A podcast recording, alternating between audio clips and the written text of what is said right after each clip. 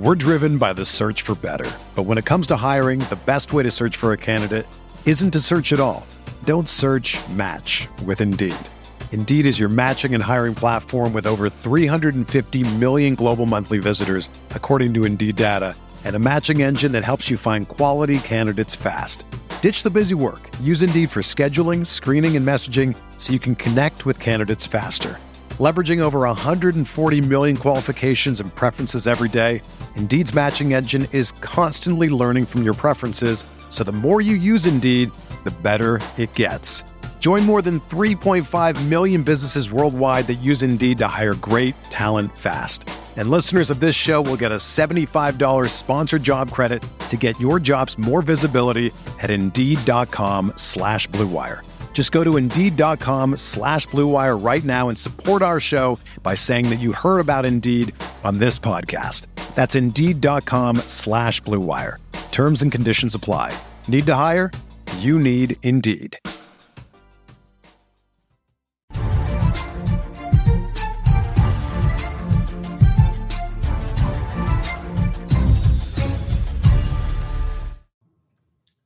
Welcome into the RotoWire Fantasy Football Podcast presented by our friends over at WynnBET. I am your host, John McKechnie, joined, as always, by Mario Puig. It is November 4th. We are into week nine of the NFL season. We got a, a loaded slate to get to, so we're just going to go ahead and dive right in with this Thursday night matchup, Mario. So, I mean, what one of the one of the big stunners from, from last week, something that that cost me big in Survivor was, was the Jets at the Mike White led New York Jets going ahead and, and, defeating the you know the the darlings going into the week the Cincinnati Bengals who were uh, 10 point favorites in, in, that one. Jets go ahead and pull the upset. Mike White catches a touchdown. It's a whole thing. And uh, now they go into Indianapolis. Short week. Indianapolis minus 10 in this one. I, I think I know the answer here before I even ask it, but how much of a, of a flash in the pan what was the Jets' performance last week, and what can we kind of expect from them uh, on a short week going on the road here to face Indianapolis? Well, it's cool that Mike White had the game that he did, and uh, good for him, etc. But it seemed very fluky, and especially the part of Michael Carter and Ty Johnson combining for like 150 receiving yards. Like Ty Johnson normally, like I don't know if he had 70 yards receiving all year coming into that game.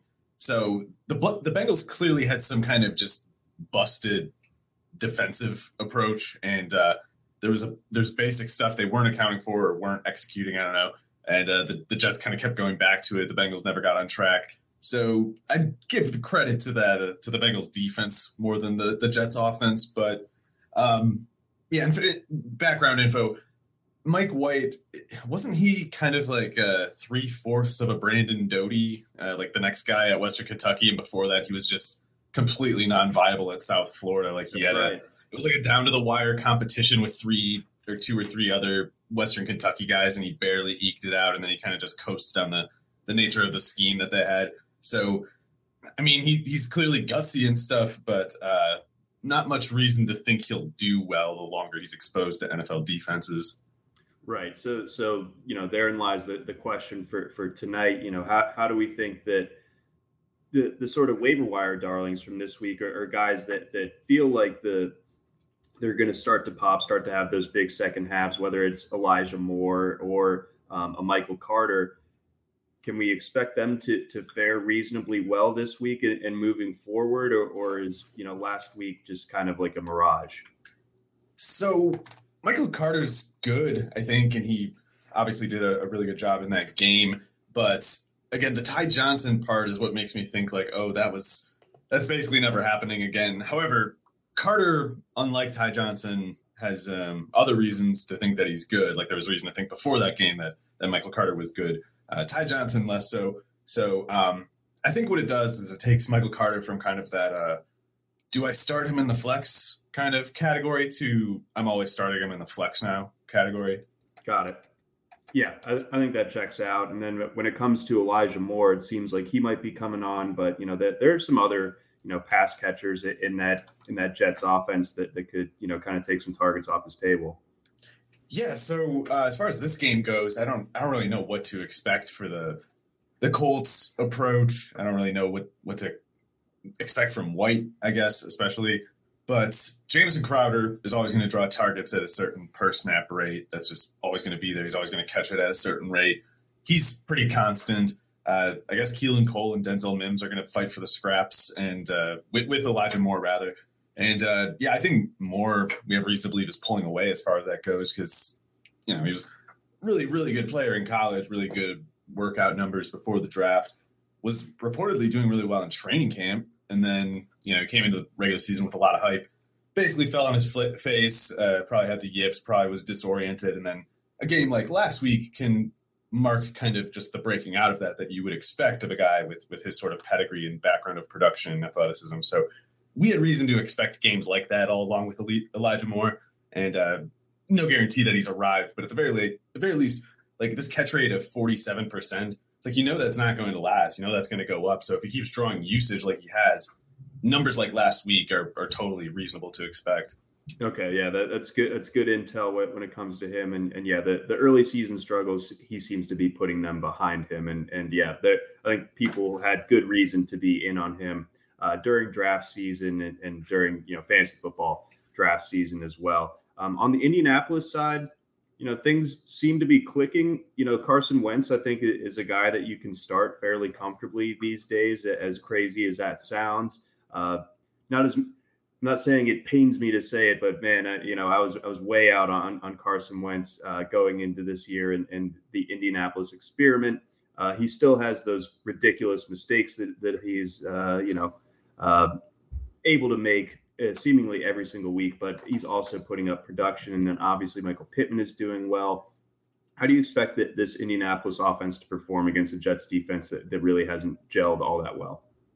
Um, I don't know. I don't think Wentz is playing very well. I think he's pretty dependent on penalties, and uh, when he does make ambitious throws, he becomes turnover prone. So most of the time, he just doesn't really try to take risks, or if he does take a risk, it's in the form of throwing it up as high as he can at Michael Pittman when Michael Pittman's on, uh, you know, someone smaller than him, which makes sense. That's a that's a smart move, but it's um, I think yeah, it you speaks. Tweeted, you tweeted that yourself. The, the, way to go these days is to just uh, get the safeties to creep up and then go deep. Oh well, what I was saying is, particularly with uh, the, the global climate collapsing and the increase of typhoon games, uh, you're going to want to see the wishbone offense, and by I don't know 2023 at the latest, because that way you you know you only throw it like 15 times a game. You run it with uh, three different running backs, uh, like all the analytics guys want us to and that'll that'll be like a way to not be affected by the weather. And then with the safeties, you know, when we replace all safeties with just more linebackers in response to the wishbone, then you go deep, uh, underthrow the ball every time, get that interference, uh,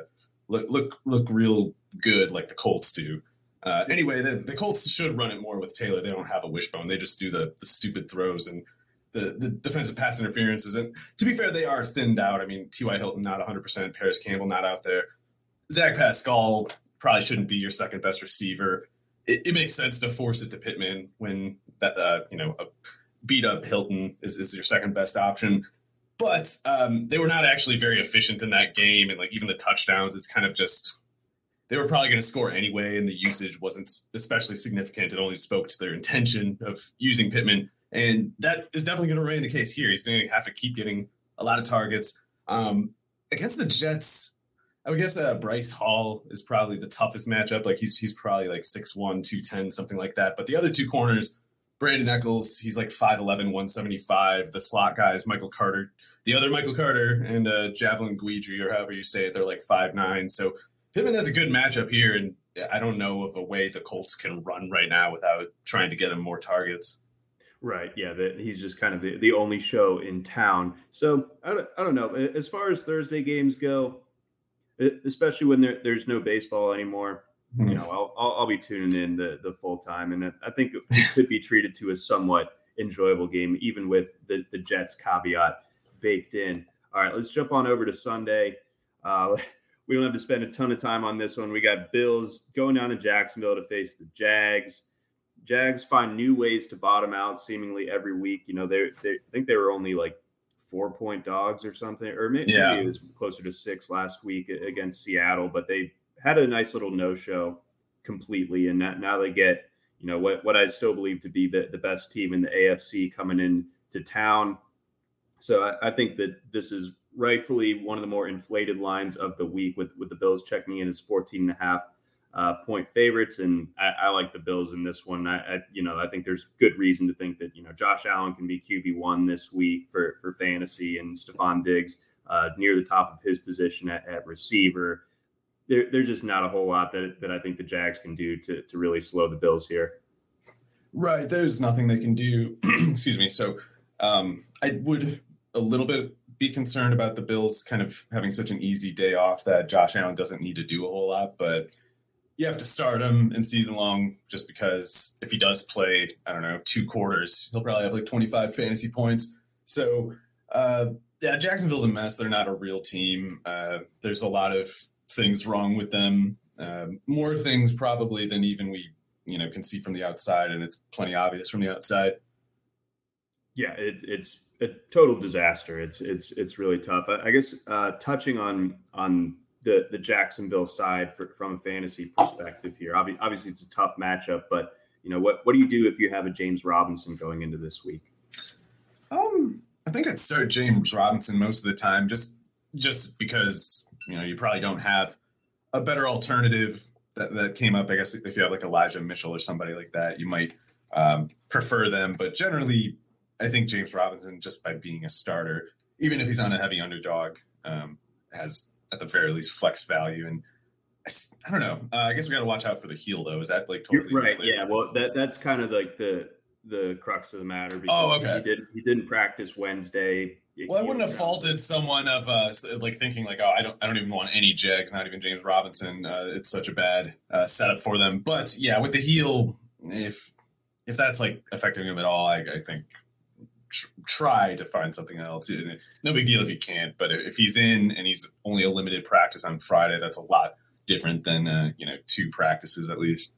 Right, exactly. So, so keep an eye on the injury report for James Robinson, but that, that's really the, the only guy from this offense that you're really trusting right now from a fantasy point of view. Let's get on over. We got Texans, Dolphins down in Miami. Dolphins six and a half point favorites in this one two teams that are, that are, it's hard to know what to make of them on, on, a given week. Davis Mills obviously had had the good fantasy game uh, recently, but even still, uh, I think it's going to be Tyrod Taylor taking back over for, for Houston. So that that I think gives them a, a, a puncher's chance in this one, and I, I don't really think that the Dolphins can be trusted with with uh, laying almost a touchdown, really. Right. Um, I, I guess you could imagine I don't know the Dolphins' offense doing well. Like maybe maybe with DeVante Parker back, uh, there's there's a huge difference with that and Waddle on the field at the same time. Like maybe with uh, Gesicki and Waddle, they're not quite as explosive, but Parker. I don't know. He's been he's been injured a lot and therefore really inconsistent, but he's been very productive whenever he has played. So he's he's a big difference maker when he's out there. Maybe the, maybe they between guys like Parker, Waddle, uh, Gesicki, whoever, maybe they have enough talent to kind of just do well against the Texans defense, even though they're not good as a team. And you know the the dueling offensive coordinators thing in Miami is just insane. They're they're just so ridiculous as a team. So you're right. Seven points. I don't want to bet that either. But um, maybe if they cover, that's what has. Maybe that's the reason. It's just like the receivers kind of just carry them against a you know backup caliber defense with Houston. I can imagine the Houston offense having a pretty rough go of it. Uh, I don't know. I I almost wonder if they're going to use David Johnson more this week, and they didn't use him last week because of the trade line, uh, trade deadline, and maybe they, with the trade deadline gone and him not moved, their interest reverts back to making him look good, so that in the offseason he signs with the team and gives them a decent comp pick. Because uh, it doesn't really make any sense to use him like they did last week, uh, trying to like make him look like crap uh, behind Scottie Phillips of all. Like, what are you, Scottie Phillips? What are we doing here? Um, mm-hmm. So anyway, I shouldn't assume anything, especially anything generous with them. But uh, if they aren't some of the dumbest people in the world, they would get David Johnson going or try to. Yeah, I totally agree. There is, is there any other you know fantasy value to be to be mined from from this Houston offense, or is it just a, a stay away even from like punt plays and DFS? I don't want to rule out a guy like Brandin Cooks just because he's as good as he is, but there's nothing obviously good there. uh, for Houston. Yeah, it's it's tough scene down there. They're they're lucky that Jacksonville exists. Oh, yeah. Um, all right, moving on. Uh, we got Falcons going to New Orleans to face off against the Saints. Uh, the Saints are, are one of the tougher teams to read right now, ba- based on you know the, the quarterback situation. Obviously, with Jameis Winston going down, and then we, we get the news down the pipeline. I believe it was yesterday uh, that Michael Thomas would not be playing this season. So uh, nuts to me for all my 11th round Michael Thomas shares out there. Uh, too bad on, on, that one. But um, how do how do we think that the Saints kind of move forward from here? Obviously, it was an emotional win last week over over their division rival Bucks. They got another division rival coming in, but this is this is a lot to kind of recalibrate if you're the Saints. Yeah, um, I don't know what they can do other than just give the ball to Alvin Kamara as much as they can, and uh, if it doesn't work, I don't know what else. I know they got Callaway and they got a couple other guys pitching in here and there. Basically, you cannot count on throwing the ball against any NFL defense with Trevor Siemian as the quarterback. So, it you know it's it, it could be fine. I'm sure Sean Payton, or I, I, would I'm willing to believe anyway that Sean Payton will have a reasonably clever game plan to adjust for the circumstances. But uh, yeah, Kamara's the only real threat, I guess, in Callaway. Right, because because you know, in my opinion, the Saints don't have anyone to kind of elevate the quarterback play, uh, like other than other than using Kamara, and that that eventually has diminishing returns if you have to target your running back, you know, 14, 15 times in a game. It's just teams are going to start to figure it out, even yeah. the Falcons. So, um, yeah, it, it's going to be an ugly offense. I think there's there's a pretty good reason why why the over under in this game just sits at 41 and a half, one of the lower ones of the entire week, and with good reason there. And then on, on the Falcons side, we, have we've, we've seen what the Falcons look like without Calvin Ridley, but now we we kind of uh, are on on the understanding that we're not going to see him here for a while. So, um, your thoughts on, on this new, you know, Atlanta pass catching group, knowing that we don't have Ridley. Yeah, I don't I don't really think anybody else is going to step up aside from uh, aside from Kyle Pitts and basically Cordarrelle Patterson because Russell Gage, um, I don't know what he is exactly, but I I think he's the, the more we see of him, the more, the more it's clear like he needs at the very least one uh, kind of like elite level receiver on the field before he can get enough space to to create a viable throwing lane to the quarterback. Like not even getting targeted with Ridley out last week. Ugh, that's that's pretty rough. So uh, with that said, like we don't see any. We I don't think we have any reason to believe that's going to change. Like if, if Gage keeps being bad and him and Zaccheaus are just the best that they can put on the field, then I don't think there's really any room to you know negotiate that. It's basically just however far Pitts and Patterson can take the offense is how far it goes, and uh, and like Hayden Hurst, I guess I would sooner bet on than uh, these receivers. Big of you to say, you know that that says uh, a lot about the the state uh, of this current Atlanta Falcons group of pass catchers. And then, um, you know, when, when, you bake it into the context of this game where they're going on the road and they're facing, you know, what, what is still a tough New Orleans defense, you know, do you have any concerns about, you know, the guys that you're normally starting, your, your Mike Davises or your Kyle Pitts? Definitely concerned for Mike Davis, but that was kind of um, no matter who they're playing kind of thing. Definitely gets worse with the Saints. Their run defense should still be fine like it's, I don't think you can really bank on the run defense getting tired from you know bad Trevor Siemian offense because on the other side we have bad. Uh, not that it Matt, not that it's Matt Ryan's fault, but you know the Falcons are probably as bad right now as as the Saints are with Siemian. So uh, the Falcons defense could get tired just as fast as the Saints one. I, I just don't see how the ground go ground game gets going for the Falcons. Uh, on the other hand, a guy like Pitts, I I think not that he'll be super consistent exactly, but to me, he's matchup proof at this point. I don't care who he's playing. And uh, yeah, Patterson, that's about it. But largely just because Patterson's so busy as a pass catcher, I don't really expect him to run well here. Yeah, yeah, he's he's been one of the the, the surprises of the fantasy season, of course, and you, you can still roll him out there with, with some level of confidence. Broncos going down to Dallas to face the Cowboys next the line implies that that Dak will be good to go here. But obviously, with, with the Cowboys checking in as ten point home favorites against the, the, Broncos team that obviously got the win over the over the football team last week, and and you know the Cowboys were able to pull it off. Um, Sans Dak a week ago up in Minnesota. Um, so what what are your thoughts on this one? I don't know what to think of the the Broncos exactly, and I can't tell what that Von Miller trade means. Like, does that mean it? Sh- it should mean that Fangio's done, right? Like they're just they're saying like this is you know play out the rest of the season, but we are we are not concerned with uh, this phase of our, yeah. our When team you, I mean, when you let like the most, you know, the, one of the best defenders in franchise history, you know, you, you're kind of conceding when you say like we're going to send him to the Rams, we're sending him to to an actual contender. Um, that I think that that says a lot, and it probably doesn't send a particularly good message to that locker room, especially for the rest of the season. Right. So um, if if Fangio's losing any traction there, that's the kind of thing.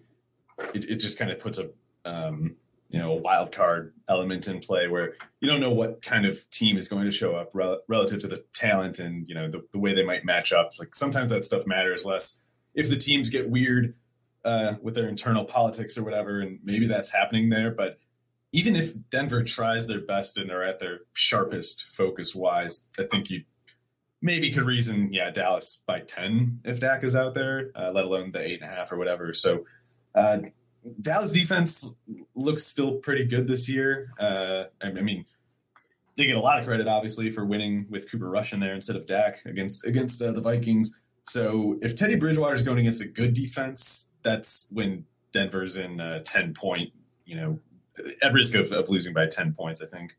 Yeah, I, I, think so as well. So I think that this is a, a very uh, rough spot for, for, Denver here, and and uh, just looking at, at, the betting numbers over on Yahoo, uh, checking in as nine nine and a half point favorites uh, for Dallas, and sixty eight percent of the bets have been, have been put um, on the Cowboys for, for that one. And Cowboys always kind of overdraw that their side regardless, but even still. Um, it's a pretty strong sentiment that, that the Broncos are, are, are in deep trouble here. Um, on the Broncos side, from a fantasy perspective, obviously we saw Jerry Jeudy get back in the mix last week. Uh, how do you think that he'll be able to do uh, here now that now that he's got his footing back under him? I think uh, ideally we'd have him running against probably Anthony Brown a lot, but Jeudy in the slot more so probably faces Jourdan Lewis, who um, he's not a bad player, but he's probably tougher, more intimidating to throw at right now than Trevon Diggs. So if uh, I don't know. I, I would imagine at least one really? of more sorry. intimidating, more intimidating than Diggs. I mean, Diggs is getting all the press. Uh, sorry, I meant to say like Diggs is more intimidating, thus like creating like a funnel toward oh, uh, the yeah. slot. Sorry, um, but yeah, I think um, I don't know. It's hard for me to imagine both of Tim Patrick and uh, Courtland Sutton getting slowed in this game. So maybe it's a good game for Teddy yardage wise, but I, I worry about him kind of getting to like 280 yards and one touchdown, two interceptions kind of thing, like not closing the deal in the red zone, especially. Yeah, yeah, that, that could certainly be an issue. I could definitely see that. We've seen that borne out uh, time and time again. Uh, before we get on to our next game, we are going to hear a quick word from our sponsors over at Blue Wire. We're driven by the search for better. But when it comes to hiring, the best way to search for a candidate isn't to search at all. Don't search match with Indeed. Indeed is your matching and hiring platform with over 350 million global monthly visitors, according to Indeed data, and a matching engine that helps you find quality candidates fast. Ditch the busy work. Use Indeed for scheduling, screening, and messaging so you can connect with candidates faster. Leveraging over 140 million qualifications and preferences every day, Indeed's matching engine is constantly learning from your preferences, so the more you use Indeed, the better it gets. Join more than 3.5 million businesses worldwide that use Indeed to hire great talent fast. And listeners of this show will get a $75 sponsored job credit to get your jobs more visibility at Indeed.com slash BlueWire. Just go to Indeed.com slash BlueWire right now and support our show by saying that you heard about Indeed on this podcast. That's Indeed.com slash BlueWire. Terms and conditions apply. Need to hire? You need Indeed. When you need mealtime inspiration, it's worth shopping Kroger, where you'll find over 30,000 mouthwatering choices that excite your inner foodie. And no matter what tasty choice you make, you'll enjoy our everyday low prices, plus extra ways to save, like digital coupons worth over $600 each week. You can also save up to $1 off per gallon at the pump with fuel points. More savings and more inspiring flavors make shopping Kroger worth it every time. Kroger, fresh for everyone. Fuel restrictions apply. This is the story of the one. As head of maintenance at a concert hall, he knows the show must always go on. That's why he works behind the scenes, ensuring every light is working, the HVAC is humming, and his facility shines. With Grainger's supplies and solutions for every challenge he faces, plus 24 7 customer support, his venue never misses a beat. Call quickgranger.com or just stop by. Grainger, for the ones who get it done. All right, keeping it rolling here. We got the Panthers going up against the Patriots.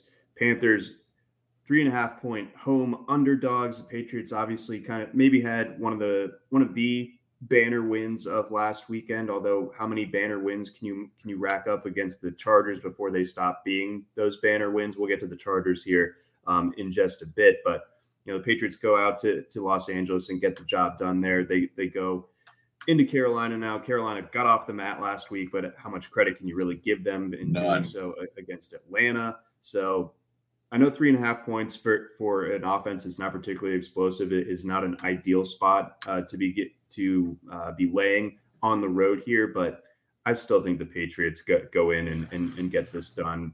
N- not super comfortably, but I think by more than a field goal. Yeah, I think you know last week it, it, it was an interesting game for the Patriots because they demonstrated a certain level of dangerousness as a team, a certain level of quality as a team, and yet the offense, or at least the passing game, didn't really do anything. So it's not normally true that you can beat a team uh, on the road like the Chargers with your passing game doing nothing. Uh, the win somewhat fluky then to me, but the Panthers can't do anything on offense. They're they're as bad as anybody on offense. I think, like I guess other than the Jaguars, uh, it's insane how bad they are, and it's in a way where it's like you can't possibly even blame it all on Darnold at this point. Like he he's probably bad. Don't get me wrong. I'm just saying like I don't know if people appreciate just how hopeless they have been for about a month uh, it's in a way like you would um, I don't know. It, it's almost it's almost like they have a pedestrian playing quarterback or something, uh, and and yet um, like like the, these receivers, Robbie Anderson and Terrace Marshall, like however bad their their numbers look right now, it's like they're not that bad, uh, and yet I, I don't know if I can. I don't know if I can really blame it all on Darnold when so many of it is like drops by Robbie Anderson, a player who's not, you know, normally a star or anything, but not that bad either. And uh, I, I, feel like part of it is the, the, players are being used wrong. I don't think they have any idea what to do. Like I don't know if the coach is in charge, Joe Brady, uh, Matt Rhule. I don't know if they have any ideas, and if uh, I don't know if at this point they're going to just start doing like desperation stuff, like moving stuff around. I almost think they should. Like that would be good if they did, because I don't know if they could manage it any worse than they have to this point. But uh, in, any case, I can't see the Panthers scoring like on anybody, let alone the Patriots. So uh, I got to go with the Patriots even even though, like you said, uh, them being liable to have a goose egg as their own passing game uh, and playing on the road. It, it is a lot of points, but I, I, can't pick the Panthers in any scenario really. You know, the Panthers can just kind of crater themselves and, and do a lot of the work to to get that page get the Patriots uh, that cover. What do you think this says, just kind of in general about about Joe Brady? You know, he's someone who was obviously one of the hottest coaching candidates in football, but uh, either level um, after that 2019 LSU run, goes to Carolina, and now this is what the offense looks like. And it's not like this is his first year. So, I mean, is this something where the Panthers might need to reconsider things? And has he has his like kind of stock as um, this offensive genius, the the next guy up, the next McVay potentially? Is that is that kind of going out the window? Yeah, I think so. I mean, he's he's still young for a coach. He could improve, I guess. But the problem in the meantime is, I don't know if we have any reason to believe that he's better than you know just like anybody else, really. And uh, waiting on a coach to to develop is is not really something that a not most teams anyway have the luxury of doing. Like unless you're in a severe, I don't know, maybe Houston could justify that with their their, mm-hmm. their you know rebuild that they got to do. But anybody else will look at it and be like, "What do you mean a 33 year old who's never accomplished anything? Like, why? How do? On what basis do we single out this guy for this exceptional treatment?" And it gets harder to justify that when you look back at. Uh, I know it's been a bad season for Terrace Marshall, but like I was just saying, I, I kind of blame the Panthers for a lot of that. Um, but in addition to him, we had a first overall pick quarterback, two receivers who I think within I don't know maybe you could argue right now Justin Jefferson and Ja'Marr Chase are both top five receivers, and if you don't, uh, you know, two, three years at most will, will that be the case. Uh, first round running back, uh, probably the best offensive line in college football that year. So all of that being true, it's it's more so kind of it would be it would be more shocking if he didn't have the results that he did that year. Uh, it wasn't Yeah, as easy to call that two we years had to ago. turn the light switch on basically because LSU had had struggled with with you know amazing talents previously. He just kind of made it. He just kind of made it possible for those guys to make the most of their. you know, Yeah, it would have been in- incredible if, if he managed to make them anything other than as, as good as they were. And we couldn't know two years ago just how good, especially Chase and uh, Jefferson are. Uh, but yeah, Burrow being a first pick, Clyde Edwards-Helaire, first round running back. It's it's incredible how much talent was on that offense, and uh, you know maybe even Cam Cameron could have had that sort of season with them. Probably not, but maybe. But but maybe. I mean, again, we, we saw some some bad offenses at, at LSU with, with some really good players uh, for like the previous decade uh, prior to to that one, and have kind of gone back into a shell. But enough about that. And then w- one last detail here: uh, would a Christian McCaffrey return here change your mind at all as far as far as how Carolina might function and may, may be able to move the ball on on the Patriots? He was limited on Wednesday. Yeah, I guess I guess I should have given that more thought because you know, generally you wouldn't let a running back change the calculus of a game that much. But part of the background here is Chuba Hubbard is not actually playing very well, and you know maybe it doesn't ch- change the the result of the game, but it, it does change the nature of the Panthers' offense if McCaffrey's out there, and uh, you know going going from kind of a zero in the backfield to something could, could change the equation a little bit. It, it gives Darnold more yardage after the catch production that you can project into the box score. So it, it changes something for sure. Uh, I think I'd still have to pick the Patriots, but I, I definitely would get more nervous about the point total at least. Okay, that's The spread, rather. That's definitely fair.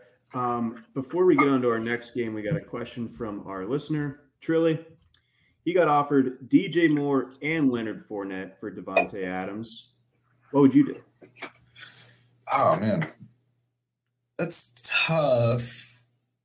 um, I don't think I would do it though. I, I just, I'm so worried about not not that I'm worried about DJ Moore being uh, you know wide receiver two, wide receiver three, or something like that. But he's been suffering with the rest of the Panthers' offense, so it is very concerning what's going on with the Packers and Aaron Rodgers. And I don't know if we're I don't know if we have reason to assume Rodgers will play again this year uh, depending on how the the disciplinary aspect of this is handled. But even if it's Jordan Love, I feel so much more confident in Davante than I do uh, DJ Moore with with this Panthers offense right now. Yeah, uh, and I don't know. I, I'm slightly more optimistic, may, maybe that that Rodgers is just back next week, and that this story gets swept under the rug. That would make it a Whatever. slam dunk for me. If if so, if if Rodgers is out there, I would much rather have Davante. Yeah, yeah, I, th- I think so too. And uh, yeah, again, I, I'd be just worried about the, the health of this Panthers offense. I, I don't want to get too much more exposure to it uh, midseason now that we've kind of seen its true colors. All right, let's get on over. We got the Ravens playing host to the Vikings. The Vikings, of course, coming off that disappointing home loss to a backup quarterback. The Ravens coming off the bye, and last time we saw them, they were just giving up uh, t- points and yards everywhere you looked against the Bengals and, really have been eh, suffering on defense for a lot this season. So we're seeing an over under here at 50, one of the highest totals on the board this weekend. Is this one that, that you're really attacking for DFS? I don't know, man. I I really like Lamar, obviously, and I really hate the Ravens' defense the way it's looked this year, with the exception of uh, the Chargers game, I guess. So I, I think um, you know the, the, the Vikings have a lot of really really good players who should be able to kind of threaten them similarly to how the Bengals did, but I don't see specifically the yards after the catch on the field with the Vikings pass catchers maybe if the you know a guy like Ihmir Smith Marsette would do a lot after the catch, but Adam Thielen he generally catches the ball, gets tackled not long afterward. Justin Jefferson is, you know, he's elusive, but he's not exactly a Deebo Samuel or a Ja'Marr Chase. Exactly, he's more of almost like another Thielen kind of guy who just kills you with his route running over and over and over, but he doesn't really run over you so much. So. I, I don't know if we can bank on the Ravens tackling as poorly on the pass catchers in this game. Uh, like Conklin's not doing Uzomah stuff either. So that it would need to be picked up by Dalvin Cook, I guess, to make us to have a similar result as the Bengals, a similar level of you know threat to the Ravens defense as the Bengals did. And that's where it gets interesting for me, I guess. Like I'm, I'm kind of a Dalvin truth or nat- uh, naturally, and uh, I feel like he hasn't really had the game that he's capable of, and it, it feels inevitable that he have a big game. So I'm really interested in Dalvin Cook. I might be, I don't know, not less interested than most people in the receivers, but it's possible. Like I might I might not feel confident enough that both go off to spend up the way I need to to get uh, you know uh, the the level of exposure that most people will this week in DFS. Okay, all right, that, that definitely makes sense, and uh, yeah, I, I, like Dalvin in this spot. Um, you know, I think a lot of attention from the DFS side will, will be paid to to that Ravens secondary um, especially after the way that they were lit up the, the last time out. I think that, that that might be, you know, something that, that's burned into people's brains a little bit. Um, on the on the Ravens side here, we, we know that Marquise Brown and, and Mark Andrews have have pretty good matchups here. Do do you see Rashod Bateman? You know, I, I thought that he looked pretty good last time out. Do you think that he continues to to maybe take another step forward? And you know, with, with the Vikings having to expend a lot of those defensive bandwidth and, and slowing the Andrews and, and, the Hollywoods of the world that, that Bateman could get loose here. Yeah, he's definitely doing well so far. And these Vikings corners are not very good. I almost wonder if the Vikings will try to call uh, call more um, zone coverages than they normally do, both to kind of keep the defensive backs' eyes on Lamar Jackson to to minimize the the run threat that he poses, and uh, also with the ostensible attempt to uh, you know confuse Lamar uh, with the coverage combos.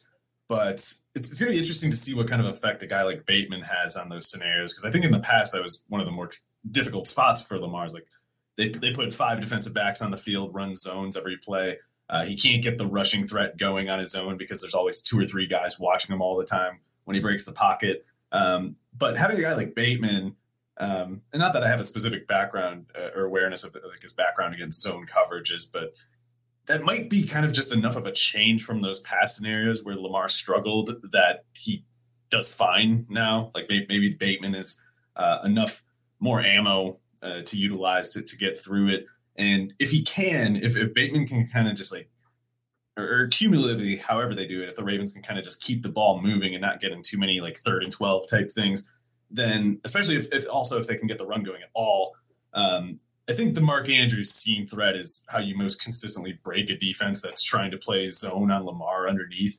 And uh, if if Bateman does present that kind of thing, it's it's easier to imagine, I guess, the shootout. So uh, I don't know. Maybe maybe you can fit in like a Lamar Bateman Andrews stack, uh, or Lamar Bateman Brown stack, Dalvin Cook, something like that. I know that's not cheap what I just described, but um, it might make sense to you know depending on how the rest of the, the slate shakes out.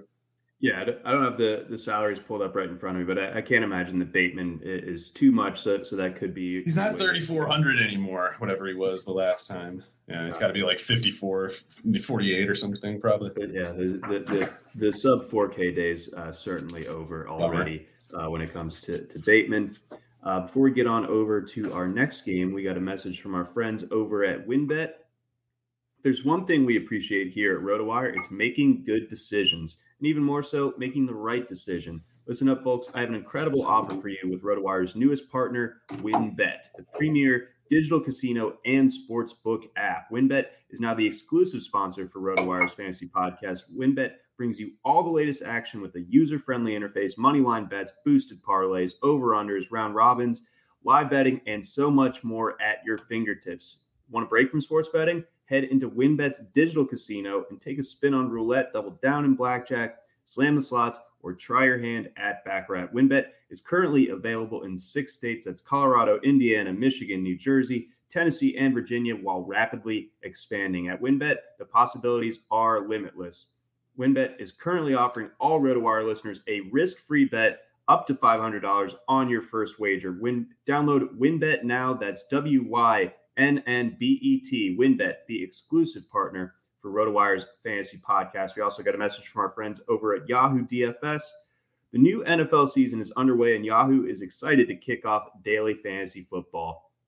There will be a ton of big prize contests throughout the season on Yahoo, including their multi entry contest now being shark free. To celebrate the beginning of football season and Yahoo Daily Fantasy becoming shark free, Yahoo is giving all listeners the opportunity to claim free $10 in contest entry credit. Users can take advantage of this free $10 in contest entry credit offered to join one of Yahoo's biggest contests. In addition to the free credit, Yahoo has a $1 million DFS football contest live. The $1 million contest features 1 million in total prizes, including first place receiving $100,000 and an entry to the first ever Yahoo Fantasy Football Championship live finals event, which will occur at MGM National Harbor in Maryland this December. Play daily fantasy football on Yahoo this season. Visit sports.yahoo.com slash daily fantasy slash welcome to claim that free $10 and to get started. Again, that's sports.yahoo.com slash daily fantasy slash welcome. All right, Mario, moving on from the Ravens Vikings, we're getting to a AFC North divisional clash. We got the Browns going to Cincinnati, the Battle of Ohio uh, to face the Bengals. Bengals two and a half point favorites in this one, so obviously not not getting the love uh, that, that they were a week ago, where they were giving ten on the road. They're going up against a, a Browns team that I think is kind of on the cusp of falling apart a little bit. I mean, th- things are just kind of a mess there, and for them to lose to to Pittsburgh last week in an ugly game, they've got the injuries. They obviously have the Odell stuff hanging over them. It's just I don't I don't know what to make of this Cleveland team right now. I, I have a hard time doing anything but back, backing the Bengals here, even even coming off the the upset um, to the Jets. Yeah, uh, it's it's it's a mess with Cleveland, and I don't know how bad it's going to get, but it seems like it's already pretty bad, and Cincinnati doesn't have anything like that to deal with. Uh, I think even if Cleveland were fully focused and had Odell Beckham, I, I wouldn't feel all that concerned about taking Cincinnati at two and a half. But uh, it is interesting that it looks like about 70% of the volume of bets is on the Bengals, and yet the line is not moving. So maybe maybe a few people are going to lose a bunch of money on the Browns this week. Uh, but uh, yeah, looks like they're making bigger bets than the Bengals ones. Yeah, yeah. So so important to point out the, the difference in, in the splits between the, the bets and the actual handle itself when it, when it comes to that. So yeah, 70% of the bets being on Cincinnati, uh, that that does create like the the proverbial liability for for a given book. Um, but we'll we'll see how that shakes out. Uh, as far as Cincinnati's offense goes, even though the, the defense kind of was, was the main storyline a week ago against the Jets, the offense still I thought looked pretty good. You know, so so what do you think of them going into the matchup against a, a Cleveland defense that you know even even with all that we've said about Cleveland so far is still pretty solid. Yeah, I think Tee Higgins especially is a problem for these Cleveland corners. I mean, I guess Greedy Williams could match up against him, but I don't know that that that, that sounds like it would be a weird assignment, like to have Greedy shadow him, and then uh, Greg is playing really well and everything, but a guy like him, a guy like Denzel Ward, they their talents matter less against a player as big as Higgins. And Ja'Marr Chase, whoever's running against, we I guess give him the advantage for the time being. So between that and uh, you know Tyler Boyd, I think is still good. It's just you know it's kind of been um, a season where where Chase has stolen the spotlight a bit. But anyway, between the three of them and Uzomah being a, a you know viable check down option, I think they've got plenty of ammo to threaten the Browns. Like I don't I don't think the Browns defense can just weather all of that easily. And uh, I don't obviously better. Uh, even, even a better defense might not be able to handle the the, the Bengals pass catching combination. So yeah, I, I don't really see a scenario where Burrow struggles so much unless he just kind of inexplicably has an off day. Because even if Myles Garrett's a problem, even if um, even if the pass rush is a problem, however it does, or ho- however it gets to Burrow, he would still or he sh- should still have opportunities to do uh, you know his own damage. And the Cleveland offense, aside from Chubb, I don't know what there is there. Like there's uh, you, you can maybe sell out against the run enough to slow Chubb enough to to to basically tame the whole Cleveland offense. And Baker Mayfield, you know, he's not he's not a bum quarterback or anything, but he's not that good. And taking the best receiver off the field is not going to help. Uh, I know some Cleveland fans are caught up in the you know the target data. Uh, like look how much better he is with Rashard Higgins. Yeah, well, I don't know. Like I like Higgins and everything, but it, it, you're going to make a guy like him a lot worse by taking a guy like Beckham off the field. Jarvis Landry too. So uh, I think I think the Bengals are, are, kind of like in a position to really settle in and, and just kind of like play their game and, and get a win for it. Whereas like Cleveland, it, it feels like they need some kind of miracle to me. Yeah, I think so as well. And and you know, before we leave this game, do you have any kind of insight or, or not necessarily a prediction, but but you know, what's your take on, this Odell Beckham situation? Is he a Cleveland Brown when we talk next week? Um, I don't think he's going to play for them, but they might just kind of handle him the same way the Texans are Deshaun Watson and the way the Eagles did Terrell Owens uh, when he had his whatever it was that led to them getting being done with him but I can't really see them cutting Beckham because then what if what if he somehow ends up on a team that they have to play? You know, like it's I think they're going to do the the uh, college coach transfer rant about it. You know, like they're just what it's it's it, it isn't honorable to let him play for another team. So uh, they're going to hold on to him probably. I think, and uh, he's just not going to play. And then the offseason, they'll probably trade him for like a third round pick or something.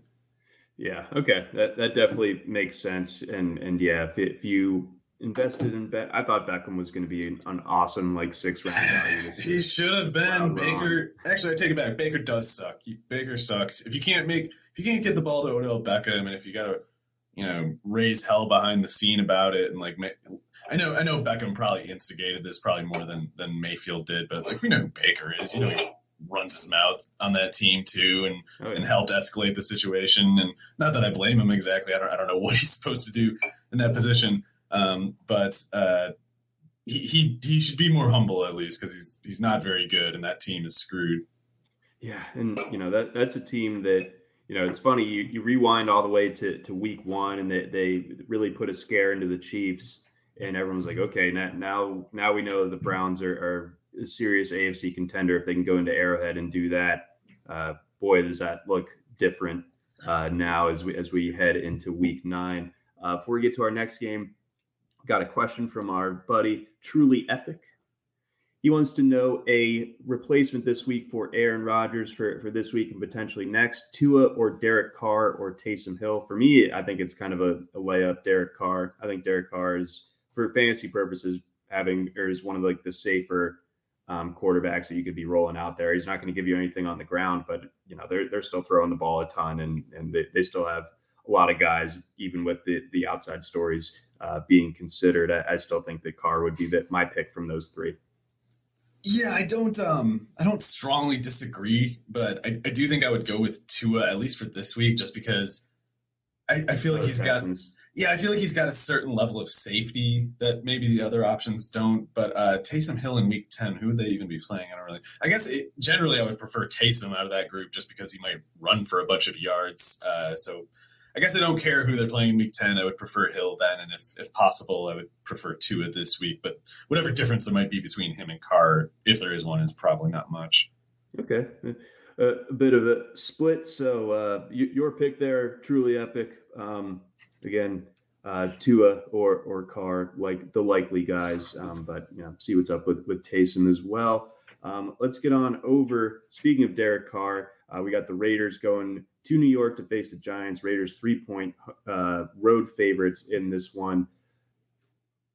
The, the Giants just play the, these very ugly games. The Raiders, they're, they're kind of just a, a strange team in their in their own right as well. You trust them going on the road um, all the way out east. That's that's definitely not an, an easy trip to be making. That you know, who knows what the weather is going to look like at the Meadowlands on Sunday. Um, so, your take on this one? I'll take the Giants. Uh, Raiders have too many problems, and uh, I don't think the Giants are the kind of bad where you uh, feel safe when you play them. It's like right. you, they're bad. They might do stupid things. You might win by 40 points, but among the teams that you can beat by 40 points, I'm always going to be worried about most worried about the Giants somehow beating me. Just you know, I guess because of especially Jones being just kind of the wild card that he is. So uh, I, I, just think yeah, between the travel and uh, the issues with the the Raiders, I, I, I think there's too much against them. So if Saquon Barkley is back this week, that there's reports that that his uh, test on Wednesday might have been a, a false positive, which I, I guess would, would, theoretically give him a lane towards towards playing this week. Um, if he's out there, are you rolling him? Are you rolling with him? Yeah, yeah. I don't. I don't want to. I don't want to be the guy who has Saquon on his bench. And if he if he plays like twenty snaps, you need him active. Yeah, yeah. I think that that's the right way to go about it. So good, good to clear that up, and then you know we'll unpack this just just a smidge, but you know, how, how do you see that this Raiders passing game kind of evolving now, now uh, knowing what we what happened this past week? Yeah, so I guess Zay Jones is going to play more, and uh, I don't know if they have some kind of downfield specialist guy, but more so you're going to have to reformat the offense to get Bryan Edwards going at, uh, even though he's not. Even though Ruggs is obviously a deep threat guy, I think the slack that his absence creates still means you have to get Edwards going more, and you can't get Edwards going more by running him further downfield. So I would almost expect them to lower Edwards' depth of target, uh, or the the slack to go almost entirely to Darren Waller and Hunter Renfrow. So I guess I view them equally possible, but I, I think it's those two types of options that they're facing. All right, interested to see how, how that ends up shaking out with, with the Raiders. Let's go Chargers Eagles. This is one of those games where I think you you just you see the line and you almost feel like it's a trap right right off the bat because the the Chargers are only giving to in Philadelphia. Again, I know it's a it's a travel game west to east, um, but it, it's it's in the afternoon. It's a, it's a 4:05 local time kickoff, so that that helps things at least a little bit in this particular instance.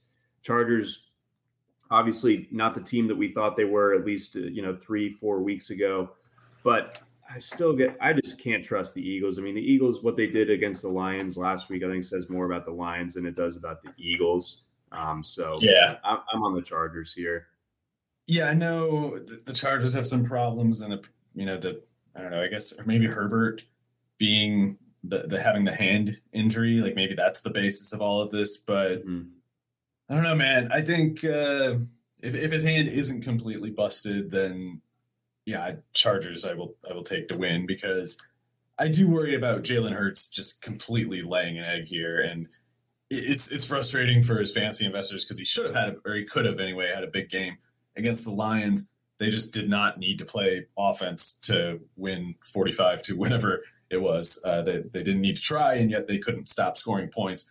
The Chargers defense it's maybe showing some limitations like maybe maybe they need to get more serious about stopping the run but if you stop the run in this case i think you completely take away hurts like i, th- I think hurts actually should be in an offense more like the one the eagles had last week where he throws 20 25 times and runs 10 to 12 times and you get a lot of running backs going to kind of just keep the defense playing in heavy personnel and, and limit uh, the amount of coverage resources they can put on the field, and that, that's how you, I think, get a more efficient Jalen Hurts. But if they if they try to do that like four wide, airing it out stuff against the Chargers, I, I think Staley's gonna get the better of them, uh, even if even if they're looking somewhat you know stung right now.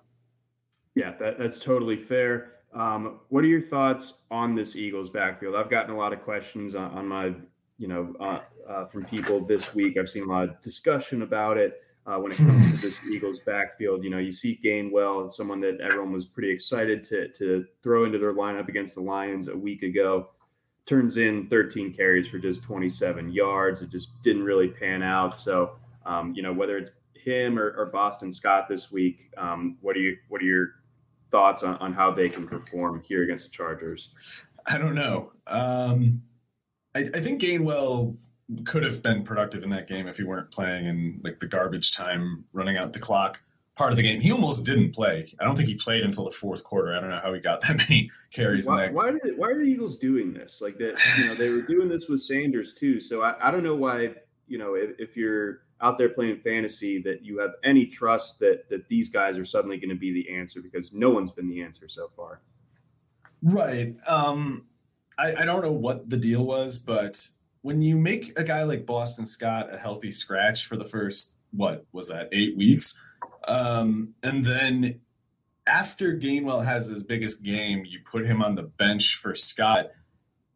like, like it, the only thing I can imagine is that they were doing that thing where they're like, "Hey, Scott had a better week of practice this week," and it's like your job as a player, a, a person managing the players, is to get the best cumulative version of themselves on the field. And if you're going back and forth on questions like that and on the basis of who looked best to you at a glance in practice, you're you're not taking seriously the question of who's actually the best player here and asking like what would it actually take to get the best version of the team on the field. You're sort of you're doing this like vi- this arrogant thing where you're like, uh, whatever the answer is is probably someplace at, at the reflex of my gut, and that's what we'll go with and all of those whatever the scenario or whatever the answer is it, it's it all seems like nonsense to me and um, at the, the best case read like the most charitable read for the eagles is that they uh, you know realized too late that boston scott is good and that uh, you know he deserved playing time in which case like uh, i'd like at least to see repent for the, the first half of the year not letting him play. Something it, it, cumulatively these things don't add up. So no, they, but they might get Jordan Howard going in this game because the Chargers do that too high stuff and they say like run at the middle of the field. And if you're going to run at the middle of the field, it is probably easier to do that, especially if you're talking 10 plus times with Howard than two 5'8, 200 pound backs. So uh, I have no idea where this is going. I can't, I can't figure it out. Yeah, it is goofy uh, to say the least when it comes to this Philadelphia backfield. Uh, before we get on to our last group of games, we got a message from our friends over at Thrive. Thrive is back for another season of fantasy football, and they're running huge guaranteed contests each week this NFL season. With Thrive Fantasy, you can eliminate the countless hours of research and focus only on the top tier athletes that have the biggest impact on the game. Sign up today and get a free six month RotoWire subscription. Here's how you claim your free RotoWire subscription. First, you visit rotowire.com slash thrive. Then you deposit a $10 minimum and receive a 100% deposit bonus up to $100. And then you just play in your first paid contest and you receive a free six month RotoWire subscription. So again, go ahead, visit rotowire.com slash thrive for more details. All right, Mario, a handful of games to get here quick before we sign off. Packers, Chiefs. Obviously, the line jumped a full six points, maybe even more in some books uh, yesterday with the Aaron Rodgers being out news. Packers going into Kansas City. I still can't trust the char- or the Chiefs. Uh, I'm, I'm not saying that that Jordan Love is going to go Mike White 2.0 or anything. I am. But oh yeah. Well, either way, either way, I, I think somebody's got to say it. I'll do it. Um, All right, there it is. Yeah, we have the clip. Yeah, uh, but no, I do actually. I'm probably more optimistic about Jordan Love than most people because most people believe that thing about uh, what was Tim Boyle is who who was it that they had, uh, and they were oh, saying like they're saying like Tim Boyle's the backup, not Jordan Love, and a lot of people read that as oh Jordan Love is worse than the guy who I don't even know what, where that guy is from, but he played at some school that I can't remember, and he still managed to have more interceptions than touchdowns as a passer, and people are like oh yeah that Tim Boyle's better than Jordan Love uh, that that that is not what it was. What it was was that they said Boyle is the kind of guy who we don't mind throwing into a game if Rodgers gets hurt and if if Boyle gets destroyed. Then next week we give the starting reps to Jordan Love in practice, and then he starts. They don't want to put Love on the field with backup reps uh, because they consider him too like precious to do it, basically. And I know somebody might say, like, "Oh, well, they're babying him." Like, well, they're not now. He's going to play, and he's getting the reps and the Boyle thing means nothing other than they wanted to protect Jordan Love. Uh, so he's better than I think most people imagine. And LaFleur is still a guy who comes up with clever stuff to make his players not like look better than they are in terms of like, you know, smuggling them and making them just, you know, products of the system. That's not what I mean. But he can take a good player and make them great. So he might be able to take a below average quarterback and make him an average one, especially a, against a defense this bad. I think so as well. Um, I I like the Packers in this spot.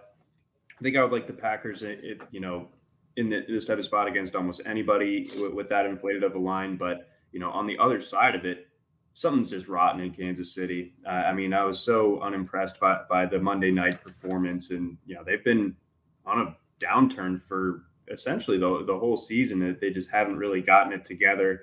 I don't know what really changes for that. So I think the Packers the Packers could still theoretically go in and win this one outright even. Yeah, I I don't know what the problem is with the Chiefs. I, I'm inclined to think it's a few things, and one of them is that Pat Mahomes really is holding out too much for the kill shot, and defenses are kind of just approaching them with with uh, the stance of we are not going to allow the kill shot. We're going to give you basically the hail mary defense all the time, and you have to figure out a way to to move the ball. And normally you would move the ball in that case by you know exploiting that that Darrel Williams check down throw a little bit more often. Like if the defense is going to have basically three center fielders all the time, then fine, just stop trying to strike the center field. Try to try to get underneath. And some of it is Mahomes just not taking opportunities. Like he's just uh, probably has something to do with the, the, struggles going multiple weeks now, and he's feeling the pressure. Like he's he's right. feeling he's feeling the need to like re- become himself again and, and, make these throws that he, he remembers himself making, but hasn't done in a while.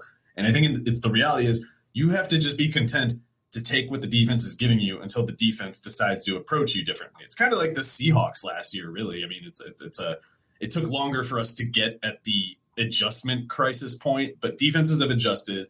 The Chiefs have to counter adjust. And uh, one way they could have counter adjusted is by having the run game do more, but Darrel Williams is not a viable running back. Derrick Gore is not a viable running back. If they need the run game to pick up the slack, they don't have the personnel to do it. So they have to become like a more underneath passing game or at least start taking underneath shots until they get different looks. And for some reason, they just could not, you know, find the discipline in themselves to do it the past few weeks, which is perplexing in a way. Uh, and, and maybe they can just maybe that's all their own fault and they can just snap out of it anytime and maybe that's how they cover here. But short of that, I don't know what they can do. Yeah, I don't either. And and you know, I, I don't think that um it, it's helping matters that that Kelce has has taken a step back this year as well. I mean, almost matching last season's drop total um, on like half the half the amount of targets. Um, just two yards less per target. Uh, you know, I think. Well, he's got he's got like three really bad games and three really good games, and like two that are kind of like in between. And I don't know, I, because he was able to do the good games early in the year, and because his struggles are coinciding with the rest of the offense, I think it's at least one of those things. Like it's not really his fault, you know. That they're like I don't th- I don't think there's anything he could have done really to change this outcome uh, within you know s- some amount of margin, but I don't know. Maybe, maybe, I'm just getting the point too late, but I, I, do have faith that Kelce will get going here. I just uh, we're, we're we're looking at the possibility of Mahomes throwing for for what like 3,800 yards if he doesn't, and I don't know. That seems even more impossible to me. Okay, I mean fair, but uh, yeah, but it's. I understand your really concerns. They're totally totally reasonable. yeah. Okay, fair. All right, I'll, I'll, I will take it. Um, but we're pretty much out of time here. But before we get out, give me your quick thoughts on, on Tennessee and, and, this backfield. Is this just going to, to crater the offense? Uh, uh it's going to have to look a lot different. They're going to have to change yeah. all of the personnel details, everything. Uh, I like Jeremy McNichols. I'm glad he's getting a shot. Uh, he's quietly been really good this year as a pass catcher, and he, he was a really good workhorse running back at Boise. So uh, I'm optimistic for him, but there's a ton of slack either way. He's, he's you know he's like 50 pounds lighter than Henry.